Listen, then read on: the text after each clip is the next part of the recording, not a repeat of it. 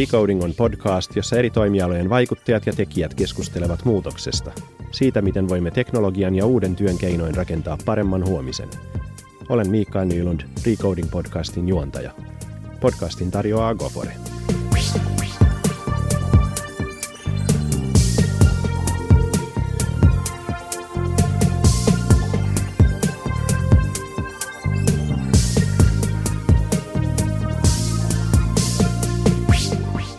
Tässä jaksossa mukana on Niina Nissilä. Niina on pitkän linjan IT-kehittäjä, muutostenjohtaja ja eräänlainen digitalisaation esitaistelija. Hän on myös helmikuun alusta lähtien yksi Kelan 3 johtajasta. Ja tänään puhutaan innovaatioiden johtamisesta ja asiakaslähtöistä palvelusta, ehkä pienellä julkisten palvelujen painotuksella. Tervetuloa Niina. No, kiitoksia. Että oli aika mahtava intro, että täytyy sanoa, että viimeinen kohta oli faktuaalisesti totta, että muista voidaan sitten keskustella, että miten ne menee. Joo. Sä toimit ennen tätä Kelaan siirtymistä niin Valtiokonttorin D9-tiimin vetäjänä, ja sehän nyt oli semmoinen jonkinlainen aitiopaikka, voisin kuvitella, tähän Suomen digitalisointiin liittyen. Mitä sä niin kun näit ja opit ja mitä te teitte? No olihan se kieltämättä aika huikea homma, että vieläkin välillä ihmettelee, että on käynyt niin hieno tuuri, että on päässyt tuommoista työtä tekemään. Se oli itse asiassa, se oli varmasti koko tiimille, niin kuin mulle itsellenikin oppimisen prosessi ja polku, se koko tiimissä ollut aika, mutta että varmaan se oli sitä myöskin meidän asiakkaille. Että meidän asiakkaitahan oli koko valtion hallinto. Ja siellä oli sitten kaikki 12 hallinnonalaa ja mitähän niitä virastoja nyt on, 260 kaiken kaikkiaan, tai jotain sitä suuruusluokkaa. Pienimmät on tyyli Suomenlinnan hoitokunta ja isoimmat taitaa olla puolustusvoimat ja poliisi. Niin mulle ehkä yksi iso oppi oli se, että valtiolla ollaan itse asiassa digitalisaatiossa monessa kohtaa pidemmällä kuin mitä ehkä yleinen mielikuva herkästi antaa ymmärtää, että usein huomataan kyllä ne sellaiset kompastuskivet, joita edelleenkin on, että meillä on osa asiointiprosesseista on paperilla ja ihmisiä häiritsee se, kun pitää ilmoittaa niitä tietoja moneen kertaan, mutta sitten toisaalta kuitenkin niin ne asiat, mitkä jo sujuu, niin saattaa olla semmoisia, että niitä ei kansalaiset enää huomaa sen takia, koska niille ei tarvitse tehdä mitään. Ja sitten se tuntuu välillä niin kuin virkamiesnäkökulmasta tarkastellen, niin välillä sydäntäkin vähän särki, kun ihmiset on tehnyt tosi paljon töitä ja automatisoinut prosesseja. Ja sitten se yksi kohta, joka ei vielä ole automaattinen, niin siihen sitten niin kuin mielipiteet juuttuu ja sen perusteella leimataan niin kuin koko prosessi sitten vanhanaikaiseksi. Se, mistä tosiaan itse olin niin kuin eniten ehkä innoissa, oli se, että älyttömän hienoja asioita itse asiassa tapahtuu jo tosi monessa paikassa. Että niin kuin ihan missä tahansa virastossa, niin siellä pohditaan jo hyvinkin moderneja juttuja. Tehdään myöskin jo kokeiluja ja näin. Niin se oli ehkä semmoinen. Ja sitten toinen, mikä ehkä liittyy vielä myöskin tämän päivänkin teemaan, on sitten tämä asiakaskokemuksen merkitys ja se, että siinä tapahtui mun mielestä 2 vuodessa iso herääminen. En tiedä, kuinka paljon se meidän rooli nyt sitten siinä vaikutti, vai oliko se vaan, että satutti olla oikeaan aikaan liikkeellä noin muutenkin, mutta että se oli niin kuin semmoinen, mikä nosti päätään merkittävästi. Valtionhallinnossahan palvelumuotoilijoiden määrä lisääntyi eksponentiaalisesti sen 2 vuoden aikana, mitä me oltiin siellä, että niitä rekrytoitiin eri virastoihin ja näin. No nyt sä oot sitten yhdessä niissä isoista virastoista tai erillisvirastossa Kelassa, niin mä ajattelisin, että Kelakin on aika ison muutoksen edessä tässä tulevina vuosina, niin ajatteletko samalla tavalla? No kyllähän se näin on, että tässä maailmassa mikään muu enää ole pysyvää kuin muutos. Että kyllä se näin on ja Kelahan on itse asiassa, voi sanoa, että se on ollut muutosmatka koko olemassaolonsa ajan. Että Kela on himpan yli 80 vuotta ollut olemassa ja taisi olla peräti toinen toimia koko Suomessakin, minne tuli ensimmäinen niin kuin tietokone, että postilla taisi olla ensiksi ja sitten Kela taisi olla se toka, ja sehän tuotiin kuorma-autoilla siihen maailman aikaan, että sen takia meillä on konesalissa paljon tilaa nyt, kun tietokoneet nykyään vie aika paljon vähemmän tilaa kuin aikaisemmin, mutta kyllähän se sieltä on, niin kuin jos ajattelee digitalisaatiomatkaa, niin se on lähtenyt sieltä jo liikkeelle, ja nyt me sitten mietitään, että missä osa-alueella kokeillaan esimerkiksi tekoälyä seuraavaksi ja voisiko konenäkö auttaa meitä jossakin asioissa ja näin. Et tässä on aikamoisia asioita tapahtunut matkan varrella, mutta sitten toki meillä on kyllä vielä ihan näissä meidän perustoiminnoissakin vielä niin kuin semmoista, ihan näillä nykyisillä teknologioillakin on niin vielä niin kuin kehittämisen varaa.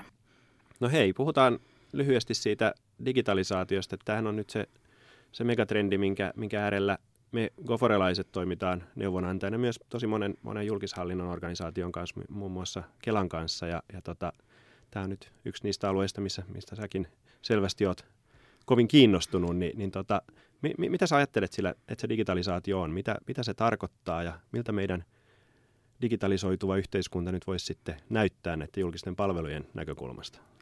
No itse asiassa mun mielestä mä oon aikaisemminkin kertonut siitä, että mun mielestä se digitalisaatioterminä nyt on semmoinen vähän pöhinä termi, mitä nyt hypetetään ja näin, mutta että asianahan siinä on kysymys siitä, että miten teknologia hyödyntää meitä ihmisiä ja vielä nimenomaisesti niin, että tässä ajassa nyt käytössä oleva teknologia, että me ollaan ollut niin kuin tuolta 2000-luvun alkupuolelta saakka niin kuin käytännössä tehnyt digitalisaation, mutta eihän siitä puhuttu digitalisaationa. Silloin puhuttiin palvelujen sähköistämisestä.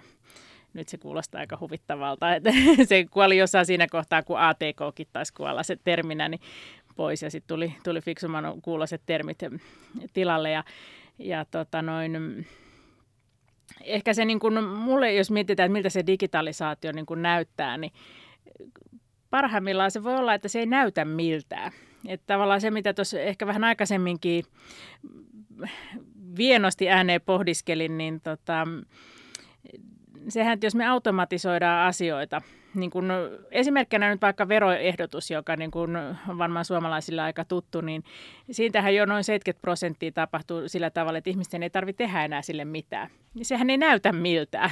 Et toki verottaja edelleenkin lähtee tietyn version kotiin ja muistuttaa, että käy nyt sitten katsomassa ja tekemässä muutoksia, jos tarvitsee tehdä, mutta jos ei kaikki on ok, niin anna asian olla. Niin se on hyvä esimerkki niin kuin siitä, että mitä mun mielestä kannattaisi tavoitella, että sen ei niin kuin minusta se ideaalitilanne nyt välttämättä ei ole se, että on jotain tämmöisiä niin kuin humanoidirobotteja niin kuin pyörimässä täällä kaduilla ja kävelyttämässä ihmisiä ja tekemässä muuta tämmöistä, vaan enemmänkin se, että me ihmiset ollaan toisillemme edelleenkin tärkeitä ja sen teknologian tehtävää vapauttaa meiltä sitä aikaa, että muiden ihmisten huomioimiseen ja hoivaamiseen, niin käytännössä se voi tarkoittaa, että teknologian avulla tehdään asioita, jotka ei sitten niin kuin ne vaan tapahtuu automaattisesti ilman, että ihmisen tarvitsee tehdä mitään, niin sehän ei välttämättä näytä yhtään miltään. Se on semmoinen ennakoiva yhteiskunta. No tietysti mielessä näinkin voisi sanoa, että se, että on vaikkapa tiedot siirretty automaattisesti, että on joku vaikka sairastapahtuma, mikä käynnistää tapahtumaketju, jonka seurauksena sitä tietoa pitää toimittaa eri paikkoihin, jotta saa sen koko tarvitsemansa palvelun aikaiseksi, niin se vaan sen sijaan, että itse kantaa ne paperilappuset ja CD-levyt ja muut, mitä tänä päivänä vielä saatetaan joissain tapauksissa tarvii. Ihmisethän itse toimii kuririna usein vielä näissä tilanteissa ja siirtää sitä tietoa paikasta toiseen.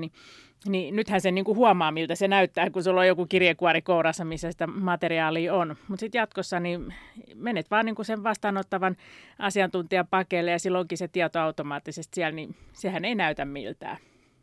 Ja hyvä niin. Ja hyvä niin. Ja se on mun mielestä se, mitä pitäisi tavoitella, että ei se niin kuin semmoinen teknologian tekeminen näkyväksi ei ole minusta tärkeää. Ja joissain tapauksissa se voi olla jopa haitallistakin suorastaan.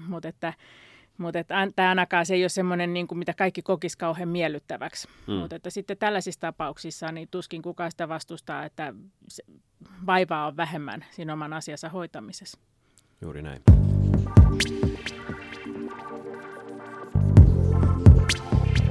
No, tällä matkalla ollaan nyt, jos katsotaan suomalaisia julkisia palveluita tai ylipäätänsä Suomea ja suomalaista yhteiskuntaa, niin itse ainakin ajattelisin, että kyllähän tässä nyt kun aika alkumatkalla joitakin taaperon askelia ehkä on otettu matkaan tehtävänä ja tuskin se matka mihinkään niin kuin päätyykään, että jatkuvan muutoksen äärellähän tässä ollaan, mutta se mistä mä tiedän, että säkin oot jonkun verran keskustellut ja tuonut esiin, niin on se innovaatio sen niin kuin muutoksen ajajana. Ja jos me nyt sitten katsotaan vaikka nyt sitä Kelaa, niin se stereotyypiähän siitä on, että semmoinen mammuttihan se on. Ja siitä ehkä niin kuin se innovatiivisuus ei ole se, mikä tulee ensimmäisenä mieleen, kun me pohditaan mielikuvia Kelasta. Niin miltä sun mielestä näyttää nyt sitten? No itse asiassa kyllä me tuon mammutin allekirjoitan, että meitä on 7700 työntekijää noin suurin piirtein. Että kyllähän niin kuin valtionhallinnon toimijoista, niin kyllähän me yksi suurimmista ollaan, että se on ihan ihan fakta. Ja sitten toisaalta myöskin sitä kautta me ollaan tietyssä mielessä mammutti, että meidän asiakkaat on kaikki suomalaiset ja me ollaan oikeasti kansalaisten arjessa. Et eräs kollega kerran sanoi, että me ollaan sieltä ultrasta uurnaan ikään kuin läsnä niin kuin kansalaisten arjessa ja itse asiassa joissain tapauksissa jopa se ulotutaan urnan ylikin, koska me leski palvellaan myöskin. Kyllähän siitä, se on selvää, että me ollaan sillä tavalla niin kuin arjessa läsnä ja siitä tulee tietty semmoinen fiilis, että ollaan niin kuin iso mammutti. Ja toisaalta myöskin sitä kautta, että me jaetaan vuodessa noin 15,5 miljardia euroa etuuksina, joka on noin kolmannes valtion budjetista, että kyllä hyväksyn tämän ihan täysin. Ja ymmärrän kyllä toki sen mielikuvan myöskin siitä, että me ei välttämättä olla semmoinen koko ajan niin kuin pivottiin tekevä startup-yritys ja niin kuin uudistutaan niin kuin muutaman viikon välein niin kuin meidän toiminta-ajatusta, niin sitä meillä nyt ei ihan tapahdu. Että kyllä tämä vähän pitemmässä puussa tämä meidän tekeminen on ja hyvä niin. Me ollaan sen tässä kuitenkin sellaisten asioiden ääreen, että näin pitää ehkä mennäkin vähän rauhallisemmalla tahdilla, mutta että kyllä me tuohon innovaatiopuoleen ollaan kyllä panostettu nyt aika paljon. Me ollaan aika isolla kädellä uudistamassa meidän IT-palveluja. Meillähän on siis oma in-house IT, niin ollaan nyt 1.4. alkaen, niin meillä aloittaa tämmöinen innovaatioyksikkö, joka keskittyy nimenomaan tähän uusiin teknologioihin ja tekee nopeita kokeiluja. Ja siellä on niin kuin joskus lempeästi ei niin IT-orientoituneet ihmiset puhuu näistä todella niin kuin syvällä näissä uusissa teknologioissa olevista ihmisistä foliohattuina, niin voisi sitten sanoa, että siellä on ne meidän foliohatut sitten, ne ketkä intoilee juurikin näistä konennäöstä ja laajennetustodellisuudesta ja vastaavista. Ja tarkoitus ei ole, että me ruvetaan nyt ehoin tahoin ympäämään laajennettua todellisuutta väenväkisin johonkin meidän toimintaan, vaan enemmänkin niin kuin tutkii, että mitkä olisi mahdollisesti semmoisia asioita ja teknologioita, joista voisi olla meille hyötyä. Tutkitaan ne nopeasti, ketterästi, edullisesti ja sen jälkeen katsotaan, että onko sitä mihinkään vai eikö. Ja silloin myöskin, jos ei joku toimi, niin se tapetaan nopeasti pois. Eikä niin, että kuukausia vuosikaupalla niin kuin vatuloidaan, että tarvitsisiko jotain tehdä. Niin uskon, että tämä toisaalta niin kuin parantaa meidän toimintaa, mutta myöskin sitten on niin kuin viisaampaa veronmaksajien rahan käyttöä, että niin kuin tehdään helpolla, halvasti ja nopeasti ja päästään niin kuin asioissa eteenpäin ja saadaan kuitenkin oikeita faktaa päätöksenteon tueksi. Ja kyllä meillä on niin kuin ensimmäisiä, ryhmä ei varsinaisesti ole vielä aloittanut toimintaansa, mutta ovat nyt niin kuin järjestäytymässä, niin ensimmäisiä pieniä juttuja ollaan jo tutkailtu ja ihan lupaavia havaintoja ollaan tehty käytännössä ilman minkäännäköistä budjettirahoitusta muuta kuin mitä palkka maksetaan näille ihmisille, mutta että muuta rahaa ei tässä vaiheessa ole ollut, niin silti he on saanut aikaiseksi jo ensimmäisiä kokeiluja, niin se on ollut aika mielenkiintoista. Se on semmoinen, mistä mielellään kannustaisin muitakin kollegoita tuolla valtionhallinnossa tutkimaan, että ei siinä aina niin valtavan isoja rahoja tarvitse, että voi tehdä tällaista pientä kokeiluluontoista tutkimusta. Sen kuulostaa kauhean helpolta ja että tämä kokeilukulttuuri on semmoinen asia, joka vaan niin kuin sormia napsauttamalla todetaan, että nyt me aletaan tätä kokeiluja tekemään, niin onko se näin? On ja ei. Et siis, kyllä se varmaan niin kuin semmoinen, pitää tehdä niin kuin se, uskaltaa tehdä se päätös, että sallitaan, että on niin kuin yksikkö, joka tekee tällaisia nopeita tutkimuksia ja kokeiluja. Ja se päätös vaatii harkintaa ja kyllähän sitä meilläkin ei se nyt ihan yhdessä yössä syntynyt. Mutta että sitten kun se päätös on tehty, niin ei ne nyt lähtökohtaisesti aina niin kauhean vaikeita ole. Ja totta kai siellä sitten on jotkut asiat on vaikeampia ja nämä ensimmäiset kokeiluthan on käytännössä helppoja useimmiten sen takia, koska siellä ei tarvitse integroitua mihinkään taustajärjestelmiä eikä muuta vastaavaa. Ja kaikki, ketkä on integraatioita tehnyt, niin tietää, että ne on niin kuin sitten se, että when hell freezes over, niin sitten aletaan olla niin kuin siellä osastossa, että rakennetaan integraatioita. Mutta se on niin kuin siinä mielessä on niin kuin hyvä, että tavallaan tehdään tämmöisiä, niin kuin otetaan ne ensimmäiset opit, niin ei se välttämättä aina ole niin vaikeaa, mutta että se pitää hyväksyä, että ne odotetut tulokset ei ole aina niin kuin se, mitä sieltä sitten loppujen lopuksi tulee. Et jos, ja pitää ymmärtää niin kuin se, että tulos voi olla myös se, että todetaan, että tämä ei niin kuin lennä ja se on niin kuin hyvä asia. Se on hyvä asia havaita niin kuin halvalla, että joku asia ei toimi meillä. Ja toihan on niin kuin täysin päinvastainen asia kuin mitä sanotaan tämmöinen niin kuin yksinkertaistaen taas ja kärjistäen, niin tämmöinen valtionhallinnon projektikulttuuri on ollut, jota on ollut se, että tehdään päätöstä, joku projekti käynnistetään ja sehän viedään sitten loppuun saakka. No joo, kyllä se ja totta kai meillä on tietysti se, että monet asiat on semmoisia, että ne on niin kuin vaatii sitä jumppaamista. Ja yksi asia, minkä on ehkä niin kuin itse täällä valtionhallinnossa nyt vähän reilu 2 vuotta olleena, niin huomannut, että sitä aikaisemmin ehkä itsekin saattoi syyllistyä ajattelemaan niin, että no mikä näissä nyt aina niin sitten hankalaa on ja muuta, että miksi nämä kestää. Mutta nyt kun täällä on ollut, niin on huomannut myöskin sen, että monet, vaikka se niin kuin teknologiat, ne näin välttämättä on hankalia, mutta sitten monet asiat on semmoisia, että riippuen vähän mistä näkövinkkelistä niitä katsoo, niin ne näyttää aika erilaisilta. Ja kun tehdään kansalaisia koskevia ratkaisuja palvelujen suhteen, niin osa siitä potentiaalisesta hitaudesta ja hankaluudesta, minkä ihmiset sitten näkee niin kuin siinä, että asiat ei etene niin nopeasti, niin tulee siitä, että sitä oikeasti joudutaan miettimään aika tarkkaan, että miten niitä asioita tehdään, koska se, että rakennetaan yhdestä näkövinkkelistä, niin se voi haitata merkittävästi jonkun toisen elämää.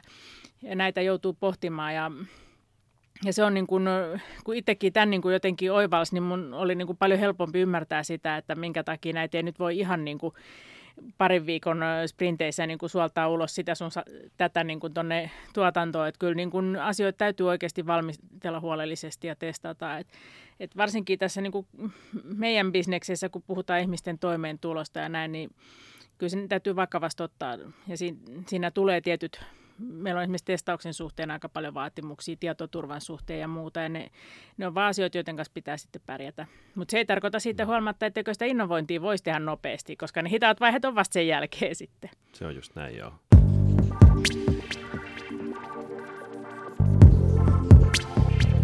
Just innovointiin liittyvä semmoinen vaihe, mikä ehkä niin kuin usein jää myös tekemättä ja jota säkin nyt vielä tässä nyt koskettanut, mutta on se asiakasrajapinta ja se niin kuin yhteiskehittäminen asiakkaiden tai kun katsotaan taas sitä julkista hallintoa, niin yhä useammin siellä niin kuin organisaatiorajat ylittäviä tämmöisissä verkostoissa, niin miten sä oot ajatellut, että tätä asiaa voisi edistää?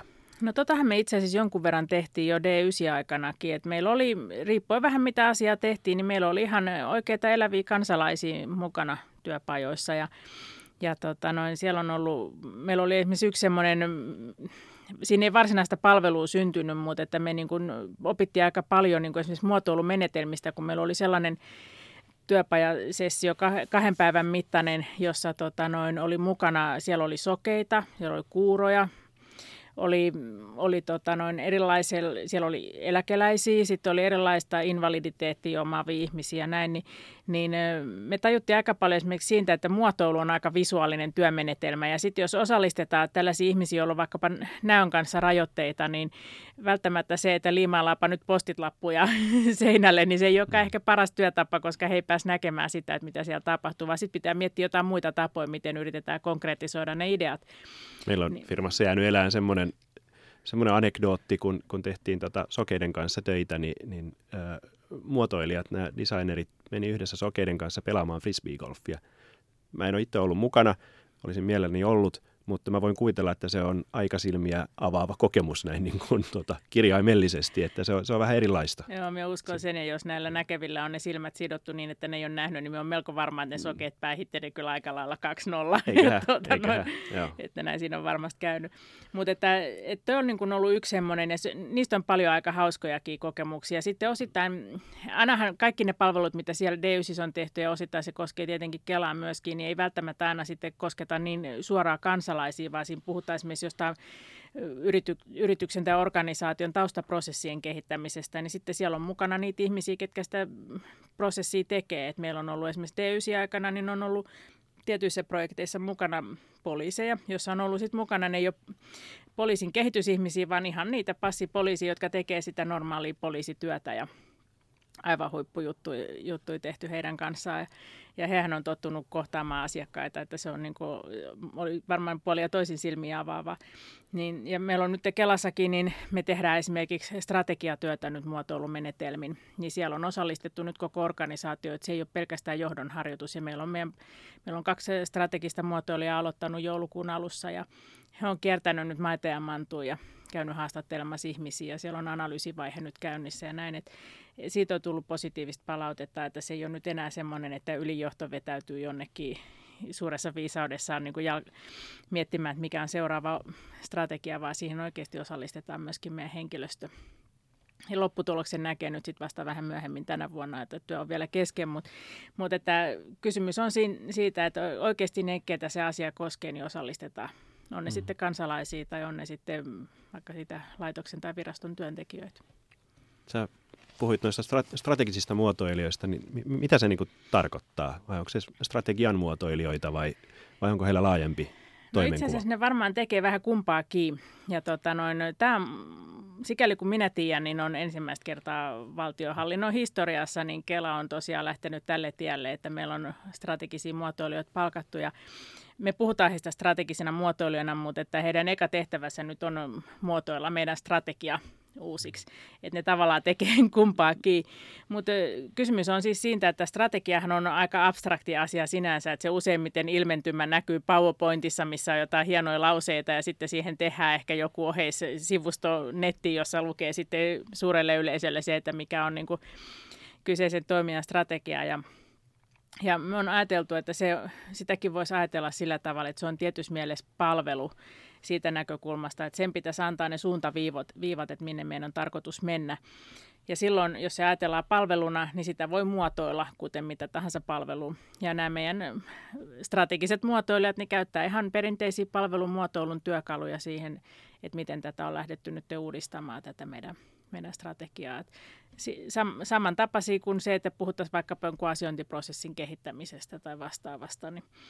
Niin, tämä on uusi juttu vielä, että joulukuun alusta he on nyt ollut, eli 3 kuukautta kotestaan, että aika tasan tarkkaan nyt tullaan. Että vielä aika alkumatkalla ollaan, mutta että vaikuttavat ainakin itse muotoilijat olevan vielä innoissaan ja minä olen itse tosi innoissaan ja odotan sitä, että mitä sieltä tulee. Ja toki he sitten myöhemmin, tämä nyt on vain yksi työtehtävä, tämä strategia-asia heidän työlistallaan, että sieltä nousee sitten varmasti esiin semmoisia isompia niin kuin meidän toimintatapoihin ja prosesseihin kohdistuvia uudistamispaineita, niin sitten varmaan jostakin sieltä he aloittaa sitten seuraavat toimeksiannot. Että on kyllä kuullut, että ihmisiä on käynyt, nyt kun meilläkin väki tietää, että tämmöiset henkilöt on, niin he työitä olisi tarjolla aika paljon, että siellä on yksi toinen käynyt norkoilemassa työpisteen äärellä, että voisitteko tehdä sitä ja tota, että kyllä meillä niin kuin selkeästikin näyttäisi olevan niin kuin tarvetta heidän työpanoksille ehkä jopa laajemmankin vielä kuin mitä on tähän mennessä.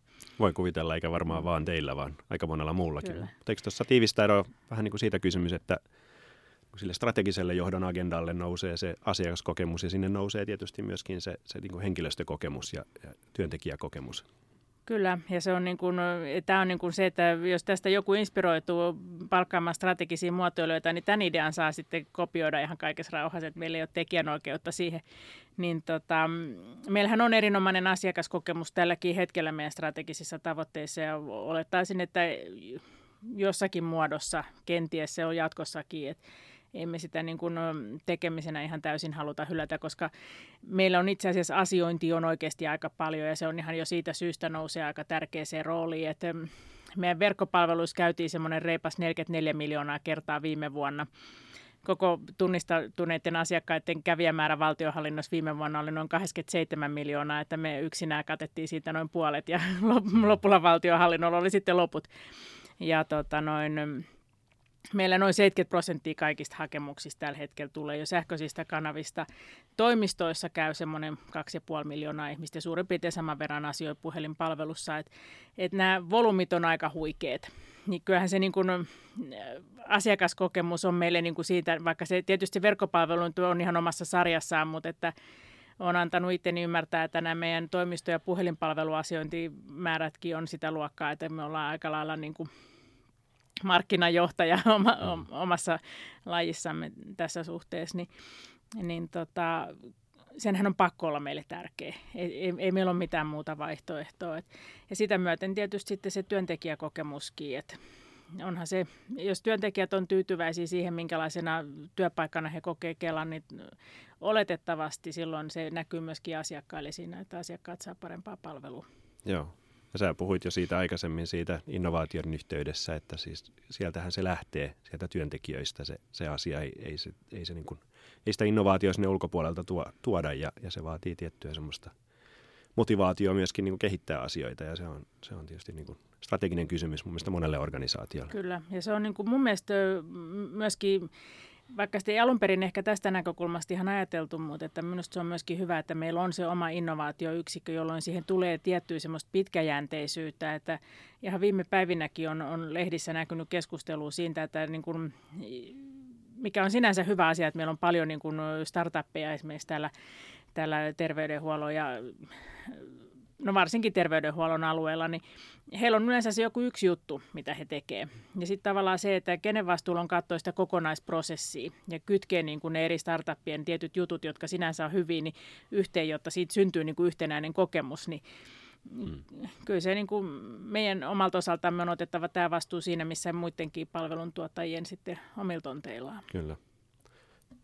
Mä väittäisin näin, että tämä, mistä sä nyt puhut ja tämä toimintatapa, mikä tuottaa niitä innovatiivisuutta ja viime kädessä sit sitä niin kuin asiakaskokemusta, niin se on aika erilainen tapa johtaa kuin mihin on totuttu organisaatioissa, ehkä julkisella sektorilla erityisesti. Ja siis mä oon aina sitä mieltä, että kun itsekin tehnyt töitä paljon julkisen sektorin kanssa, niin semmoinen stereotyyppinen virkamies, niin semmoista siellä ole ensinnäkin, niin kuin jokainen virkamies on omansa, ja se on hyvin heterogeeninen se julkishallinto kaiken kaikkiaan. Mutta kyllä mä näen niin kuin siellä innostusta ja halua uudistaa asioita, tehdä asioita paremmin. Mutta se, mitä mä myöskin näen, on niin kuin just haasteita niiden rakenteiden kanssa, johtamiseen liittyviä ehkä semmoisia niin kuin tiettyjä ongelmia tai hidasteita siihen liittyen, niin miten sä ajattelet tätä johtamista? Ajatteletko, että olet uudenlainen johtaja tässä mielessä? Mun on kauhean vaikea sanoa, että ehkä se pitäisi joltain muulta kysyä. Että siis, kyllähän minusta on käytetty termi, että on epätyypillinen virkamies, ja minä tulkitsin sen kehuksi siinä tilanteessa, mutta en tiedä, oliko se tarkoitettu edes semmoiseksi. Mutta mä olen jotenkin vähän ajatellut silleen, että no minä nyt on minä, tällainen kymiläinen höpöttäjä ja näin. Mutta ehkä se niin kuin, kun miettii niitä asioita, että miten mun tapani toimii on niin kuin kehuttu ja analysoitu ja näin, niin yksi sellainen, mistä ihmiset tuntuu niin kuin tykkäävän sen, että on se, että he kokee, että minä olen aika aidosti mukana ja vähän niin kuin pistän itteenikin likoon ja kyllä se mun oma kokemuskin tämä on, että no ensinnäkin mä oon tietysti aika innostunut näistä mun hommista, että onhan nähnyt älyttömän hienoja juttuja, niin aika helppo olla innostunut, niin sitten on myöskin helppo heittäytyä mukaan, kun on aika lailla silleen niin kuin 110 lasista tulee aamulla töihin, että jes, kiva tulla töihin tänäänkin, mutta että kyllä se varmaan niin kuin se, jos miettii sitä johtajuutta, niin ehkä se on niin kuin yksi semmoinen, niin kuin monet käyttää termiä, puhutaan esimerkillä johtamisesta, niin onhan se varmaan helpompi saada ihmisiä innostumaan niistä töistä, jos niin kuin itse näyttää siltä, että on kiinnostunut omista hommistaan. Et se on varmaan yksi semmoinen, että mitä on ehkä joskus historian havinoissa silloin, kun oli vielä tällaisia vähän ehkä niin kuin tehtaan patruunatyyppisiä, aika etäisiä johtajia ja muita, niin se on ollut se maailma erilaista joskus silloin 60-70-luvulla ja vielä sitäkin aikaisemmin. Et siinä mielessä niin kuin varmasti tässä ajassa enemmän halutaan semmoista niin kuin lähempänä tapahtuvaa johtajuutta, ja se on niin kuin ehkä sen muutoksen läpiviennin kannaltakin varmaan aika iso juttu, että ollaan niin kuin enemmän läsnä siinä, missä se työ oikeasti tapahtuu, eikä jossain norsunluutornissa. Ja mulla on sellainen käsitys, että kyllä niin kuin Kelassa ollaan aika hyvin menossa niin kuin tuohon suuntaan. Että toivottavasti itsekin pystyy siihen niin kuin oman pienen panoksensa tuomaan. Että ylipäänsä niin kuin johtajuutta siis kaiken kaikkiaan tarvitaan edelleenkin, että vaikka sitten hehkutetaan aina välillä organisaatiot, jos ei ole yhtään esimiestä ja muuta, mutta kyllä ehkä itse on tässä suhteessa vähän semmoinen niin kuin klassisempaa tapaus sillä tavalla, että kyllä minusta on ihan kiva, että mulla on pääjohtaja, joka antaa niin kuin suuntaviivoja, että minne mennään. Että hän ei mikromanageeraa eikä rupea niin kuin säätämään yksityiskohtia, mutta että minusta on ihan kiva, että sieltä tulee niin kuin tiettyä raamia, niin tietää vähän, että miten kannattaa, niin kuin, mihin suuntaan suunnata työpanoksessa ja näin, niin kyllä minä ainakin koen, että minä sitä tarvin. Ja silti mulla on kuitenkin sitä toimintavapautta ja semmoista, niin kuin saan itse tehdä päätöksiä hyvinkin monesta asiasta. Tämä on ehkä se, mitä minä toivon, että pystyy niin omille alaisillekin antaa, että pystyy niitä suuntaviivoja ja sitten näyttää, että tässä suurin piirtein on hiekkalaatikon rajat ja tuossa on se, mitä pitää saada aikaiseksi ja tulkaa kertoa, kun se on tehty. Ajatteleksä, kun sä toimit johtajana, niin organisaatiokulttuuria tai jollain muulla sanalla sitä, että niin minkälaista kulttuuria sä haluat siellä organisaatiossa tehdä? No kyllä me jonkun verran, vaikka me en ehkä sitä kulttuuritermiä varsinaisesti käytä, mutta että kyllähän se siihen kiteytyy, että minä olen itse kova puhumaan, niin minä toivon, että se niin kuin myöskin heijastuisi niin kuin siinä, että oikeasti opittaisiin keskustelemaan. Että kyllä se aika usein sitten erinäköiset haasteet kilpistyy siihen, että ihmiset ei keskustele keskenään. Ja sen minä toivoisin, että pystyisi niin kuin sitä edistämään. Ja sitten tämmöinen vähän ehkä naivilta kuulostava asia, mutta minusta olisi tosi tärkeää, että töissä myöskin naurettaisiin. Ei naureta toisille, vaan toisten kanssa. Että se, että jotenkin olen joskus jopa sanonut sitäkin, että minä en ota itteeni niin vakavasti. Minä otan mun työn vakavasti, mutta en välttämättä itteeni ota niin kauhean vakavasti. Niin jollain tavalla ehkä semmoinen tietty sellainen rento fiilis, jos on, niin minä uskon, että se ruokkii kyllä itse asiassa sitä niin kuin tällaista niin kuin bisnestermein sanottuna tuloksentekokykyä paljon paremmin kuin se, että puristetaan niin kuin ylähuuli tiukkana ja ottaa kurtus. Ja se ei silti tarkoita, etteikö siihen työhön suhtauduttaisi vakavasti. Niin semmoisen kulttuurinen ilmapiiri, jos pystyisi luomaan, että ihmiset kokee, että siellä on niin kuin hauska tehdä töitä, niin siitä myös kyllä kaikkein ylpein itse asiassa. Hauskuus tarkoittaa tietysti monenlaista asiaa, mutta arvelisin, että sunkin tapauksessa siinä on paljon kysymys siitä, että saadaan ihmiselle tuntumaan siltä, että he tekevät jotain tärkeää, jotain merkityksellistä, jotain muuta kuin vaan sitä pelkästään sitä työtä ja sitä suoritusta. Se on ihan totta, ja Kelan tapauksessa nyt onneksi niin toi ei ole niin kuin ihan kauhean vaikeasti löydettävissä itse asiassa se merkityksellisyys. Et meillä on, se on yksi niistä jutuista ollut, minkä takia itsekin on sinne töihin hakeutunut, mutta moni muukin on kertonut mulle, että ne on nimenomaan tullut sen takia, että he kokee, että tässä tehdään oikeiden asioiden äärellä töitä ja oikeasti semmoisten niin kuin vaikutetaan ihmisten arkeen ja toimeentuloon ja näin, niin se yllättävän montaa kelalaista motivoi ja se on kyllä hieno nähdä.